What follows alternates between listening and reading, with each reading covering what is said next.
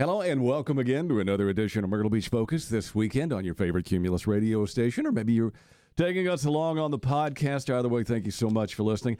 I'm Night Train and always joined by the City of Myrtle Beach's Mark Kruea. Mark, well, how are you, sir? Well, I'm all right. Where this is the Hurricane Ian edition, apparently, Night Train. Yes. So, I'm doing well. You and I normally talk on Wednesday, and for one reason or another, we postponed that. So we're talking on Friday, a couple of hours, maybe three hours before the storm is expected to make landfall in South Carolina. Surely you have followed Hurricane Ian as closely as I have along the way. And, and the forecast track, the, I want to say two things about that. Mm-hmm. First, the spaghetti models were all over the place. Yes.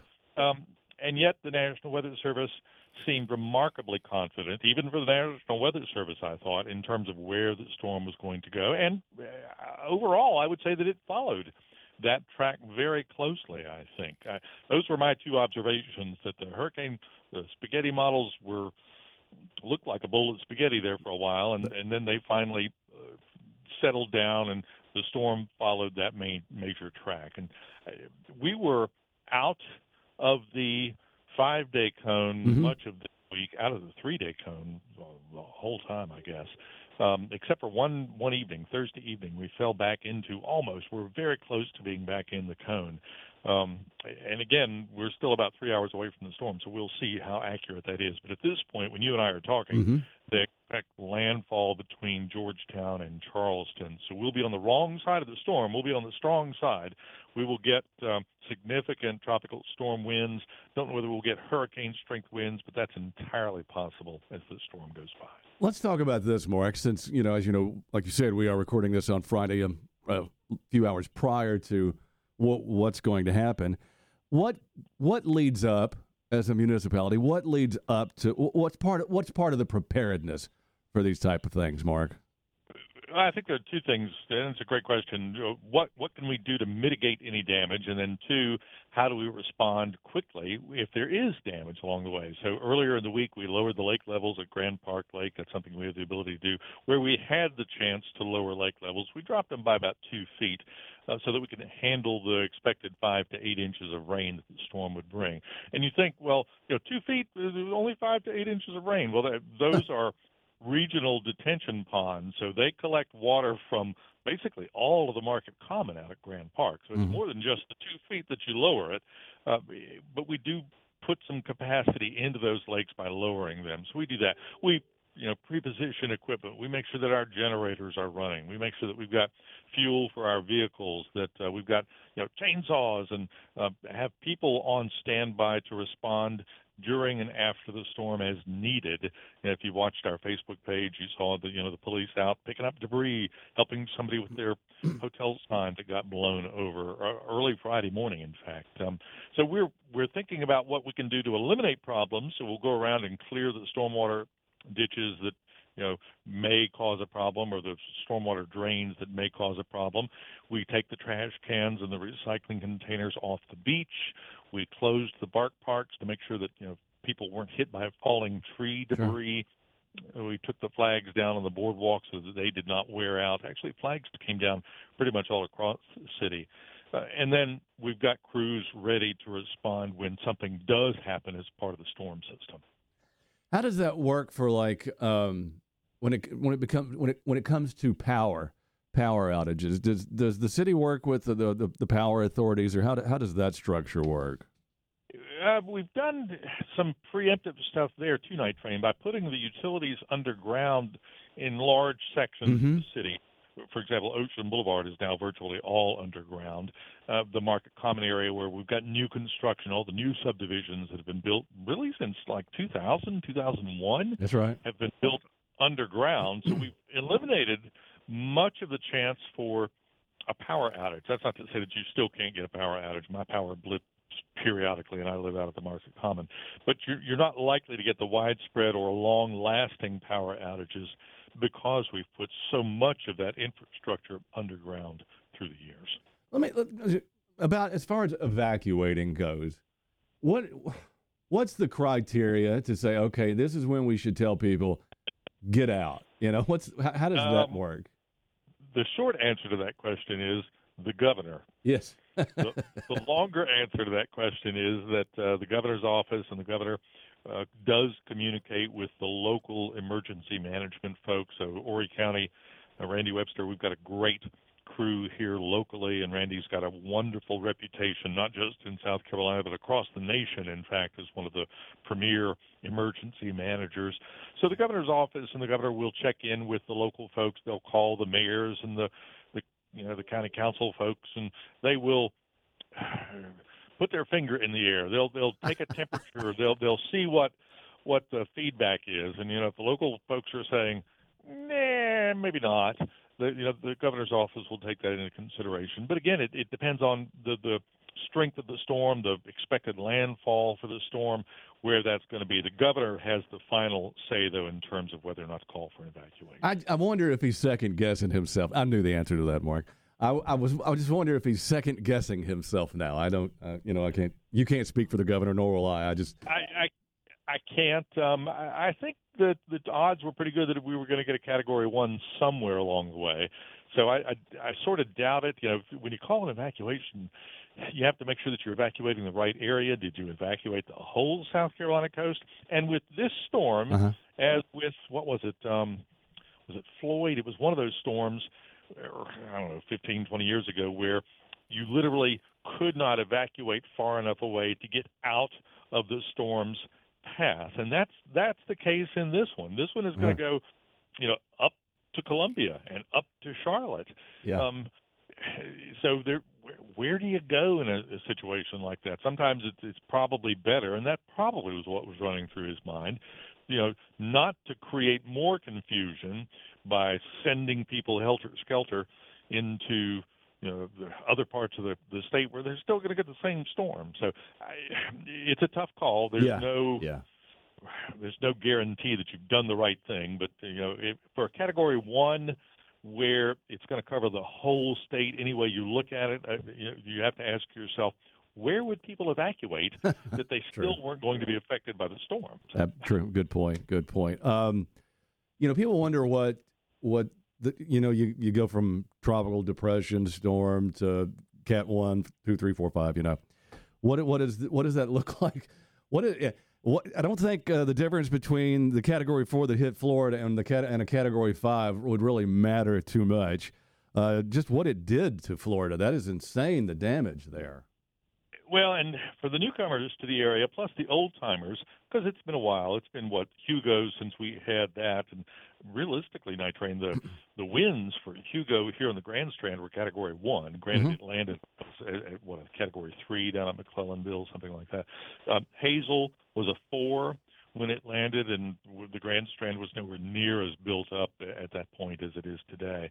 But look at what Florida suffered from a Category Four, and that's what you would expect here if we had a direct hit from a Category Four. So do not take any of those storms lightly.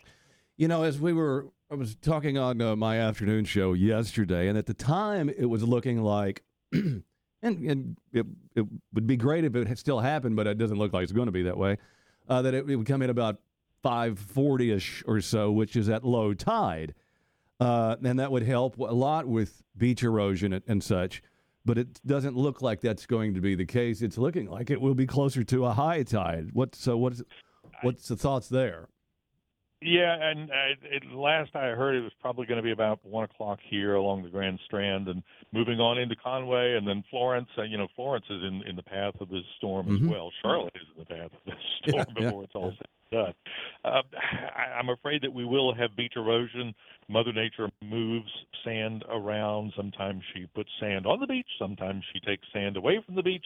Sometimes she moves it north and south on the beach. Uh, so we will lose some sand. I can tell you that already from the videos that I've seen. Uh, how much of that is going to be the case, I don't know. We were fortunate that we had a good beach prior to this, so maybe as the the winter goes on, some sand will accrete, will accumulate uh-huh. as the, the waves action. So. so. does that affect the timeline for when we do get a, another beach renourishment? Does that affect that timeline, or it just happens when it's supposed to happen? No, it very much can affect the timeline depending upon what sort of damage you've had. FEMA and Congress we can work together to, and the Army Corps of Engineers, I'm sorry, the Army Corps of Engineers, not FEMA, can work together to do an emergency renourishment if needed. I, I'm hopeful that we won't be in that bad a Sure. shape. Even a, you know an emergency renourishment takes at least a year, probably two years to make happen, to provide the funding, to get the contractor in place, to get all the equipment out there, and to to schedule it and do it. Uh, probably two years if you were looking at that. So it, it definitely can speed up the process. At this point, we're on generally a 10 year cycle, Uh-huh. assuming we don't lose lose a whole bunch of sand. So. Um, let's. it it goes without saying. I mean, there were, it's the fall, and there's always a lot of events scheduled, Mark. And once again, this also goes without saying. There's a lot of things canceled right now, Mark, or postponed at least. Yeah, there was a great deal of stuff that was supposed to go on this weekend, Night Train, and odds are that Saturday is going to be sunny and beautiful. around It's- here. that's what it looks But like. Yeah, get yeah. you got to get to the Saturday in one piece, and that that was the unknown component in all of this, and when the storm would hit. So, the I Love Seafood Festival, which had been rescheduled once already, has now been moved out to November 5th and 6th. The Fall Jerk Festival, which would have been this Sunday, has been moved out to October 30th. Pride in the Park, I guess, may have been this weekend. That's been moved to October 22nd. Our police department, fire department, the, the Horry, Georgetown County groups were going to get together for a public safety day over at Coastal Grand Mall. That has been moved to October 22nd. The Britfest Car Show, again, tomorrow is likely to be sunny and beautiful. Yes, yes. They have moved, they've moved that to October 15th, so just to be safe. Um, I, we closed our bark parks. Um, you know, some some of the regular standing stuff for this weekend got postponed, but uh, those are the big things that got moved out because of the storm this weekend. Well, I'm going to touch on uh, touch on some of the stuff that took place last weekend. There were some some some big events last weekend. First of all, the the the chili festival. Did did, did you get to make it to that, Mark?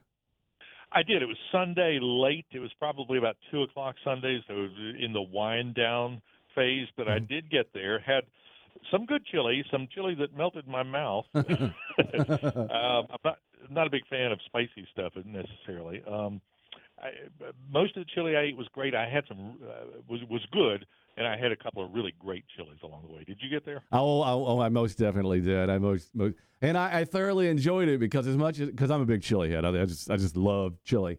And last year was just not as enjoyable because it was so daggone hot. But this year the weather was just I mean it couldn't have been any better, Mark, really, for the event. No, it was very pleasant. It, it was not hot. Um, you you could wander around, and again, I got there towards the end of the day, into the festival, in fact. But um, people seemed to enjoy themselves. Uh, there were a lot of places that were out of chili by the time I got there, but uh, I, I really did have some great chili. But as far as the overall attendance, the pleased, pleased. I didn't see a number, but as far as I know, everybody was pleased. Yes, um, the live music. You, you don't think about this as being a full-blown festival. That's there's right. Cornhole. There's there's live music. Um, there all kinds of entertainment. There's beverages of of the beverage kind, if you'd like to do that sort of thing too. So it it really is a full-fledged festival. So. Uh, and also, I did not. I'll be honest with you. I just flat forgot about it. The uh, Taste of the Market Common was last weekend.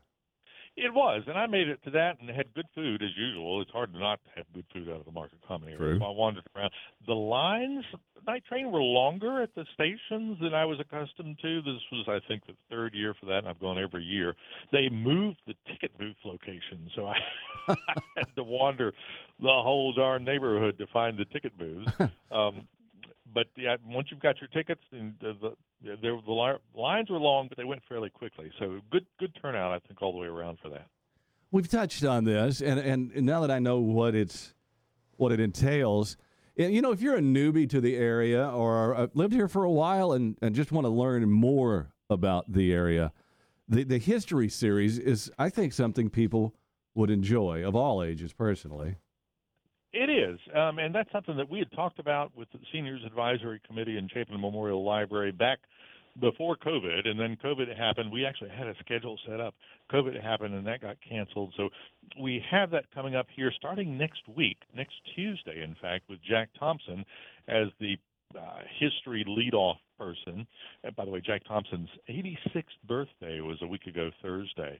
Um, so happy birthday to Jack Thompson. But Jack leads it off over at the train depot at 2 o'clock on Tuesday. He'll talk about the history, and Jack tells a great story about when he was 13, he and his brother and Carroll Campbell, who was who would grow up to be a governor of South Carolina. Mm-hmm. Ran away from Greenville, came down to Myrtle Beach, and just uh, Jack stayed. They all apparently chickened out, for lack of a better word, and went home. But Jack stayed and began his photographic career here along the Grand Strand. So what what a great story he'll tell. The next one is Tuesday, November 1st, and that's Dino Thompson. Dino and his partner used to own Cagney's Restaurant, for example. Mhm. Dino wrote Greek Boy, which is a fascinating story. Uh, Wednesday, January 11th, Victor Shama, who's the Bowery owner, will talk. Buddy Styers in February, who's the um, he's a retired Air Force colonel. He's the Redevelopment Authority Executive Director for the Air Force Base. Uh, February again, Ruth Trask Gore from the Trask family, which owned the land where much of Broadway at the Beach sits, I think.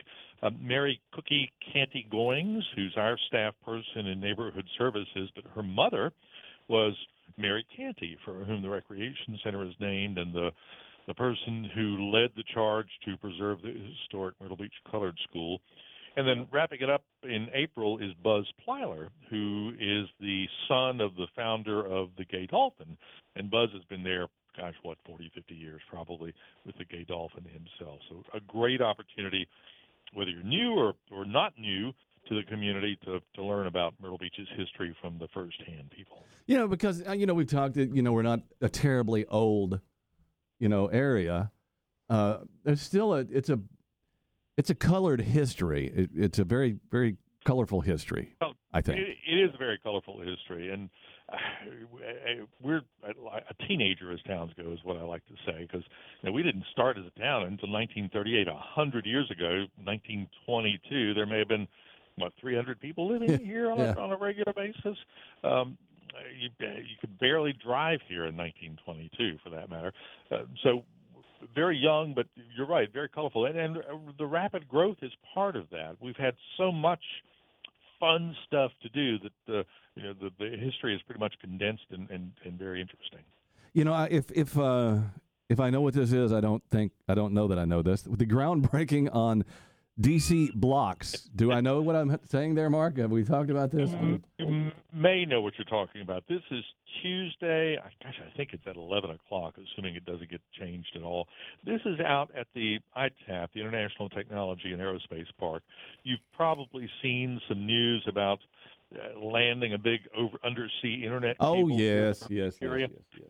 That's what this is for. This is the groundbreaking for that out of the ITAP. Yes. Okay, that yeah, that's a. I think that's underappreciated the potential that that can mean for our area, when it comes to tech related things. I think. Right. Yeah, I think you're absolutely right. This is going to put us on the technology map, as I understand it. We, it will bring some jobs to the area, um, but it, it really is going to be uh, what, what Myrtle Beach is the hub for the internet on the east coast of the United States. Yes, that's that's where we're headed with this. That's uh, that's pretty crazy, you know. It really is. Good stuff, though.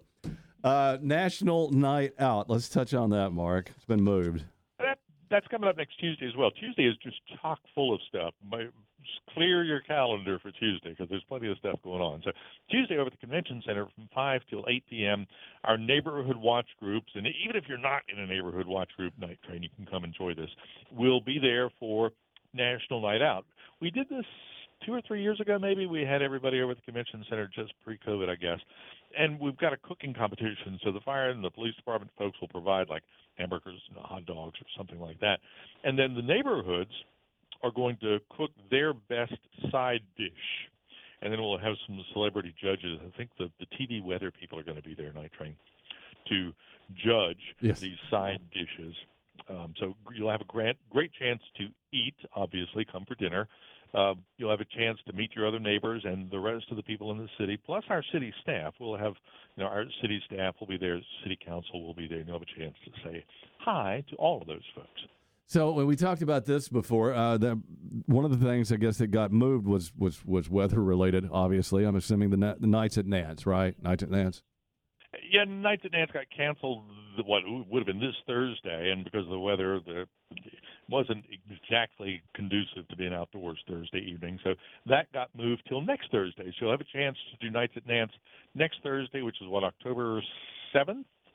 Um, October 6th. I'm sorry, I can't read a calendar. October 6th, and then we'll be back again October 13th, and then the last one will be October 27th. So Painted Man is our uh, band for this coming Thursday. So yes, you'll you plenty to do next week.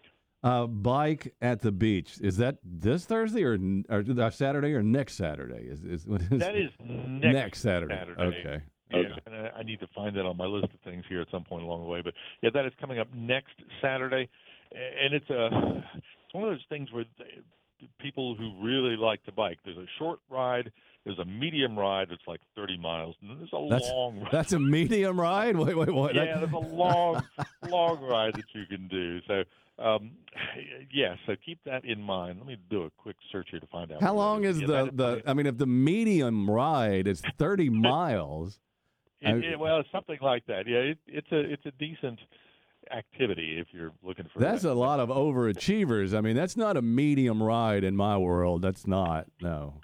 I mean, from Socastee to Market Common is a medium ride to me. Yeah, here we go. Yeah, Saturday, October eighth. All skill levels are welcome, mind you. But yeah, the, the the the medium ride is 30 miles. I was correct about that. The long ride, you're sitting down, Yeah. 62 miles. Oh God! Oh God!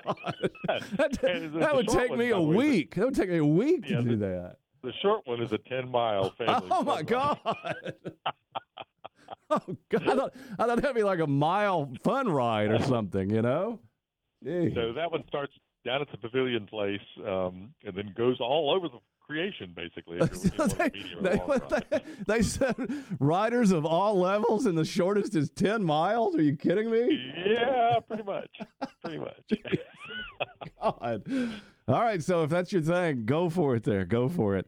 I can imagine how I would be after.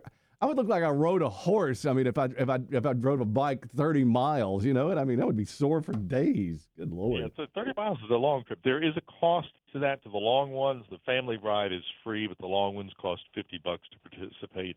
Uh, and I think one of them ends at a at a brew pub somewhere. so It needs, can it needs to end at a massage place. Is what it needs to end. Drink, drink your sorrows away or something. Jeez. Uh, let's see. Art in the Park, and that's uh, celebrating its 50th anniversary, Mark. Yeah, it's, it's hard to believe that it's been 50 years that the Waccamaw Arts and Crafts Guild has been doing the art in the park, and that's coming up next Saturday and Sunday, October 8th and 9th. So 10 till 4 over at Valor Memorial Garden, and then they'll be back in November. But yeah, 50 years for art in the park. And lately, uh, Joanne Utterback puts those together for the Waccamaw Arts and Crafts Guild. Lately, they've had huge turnouts. I don't know what, yeah, post COVID, the, the attendance by artists, and it's regional and local uh, has just been enormous. I think the last one I went to, they had like 80 artists there night train, so it's a big deal. And I've got a wood guy and a ceramics guy and other you know other people that I regularly visit and buy stuff from. You, you, you. Uh, that's that's right. You're not a hoarder. That's right. You're a collector. No, A I'm, I'm, an, accu- I'm an accumulator. accumulator, an accumulator. That's, there's a difference. Fine line, but there's a difference. Yeah, it is. uh, jazz festival. Now this, this, I love this festival. It's good. Uh, you know, I, I'm not anti-beach music, but there's a ton of beach music around here. So when you get a different style of music at a festival, I get happy about that, Mark. Yeah, the Jazz Festival. October is just chock full of things, Night Train. So the Jazz Festival is two weekends away.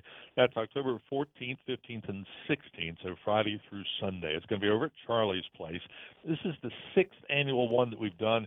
It's along Carver Street. Um, I think we're clearing a little extra space. We've got a little bit of extra room. But yeah, if you if go for the music, to be sure, Sure. go for the food as well. There are a lot of food food vendors that show up for this event. So it's it's not just music. There's a lot of great food at that festival. You know, and, and for people that have just tuned into the show, or maybe listened to this show for a while, and but, but has never met Mark, never met Mark, you would think is he would be probably about 320 pounds, about 320 pounds. As much because when he goes to a festival, it's all he talks about is the food. Mark, you're not 300. Absolutely. You're you're, you're not 320 pounds. You're not. No, no, no, no.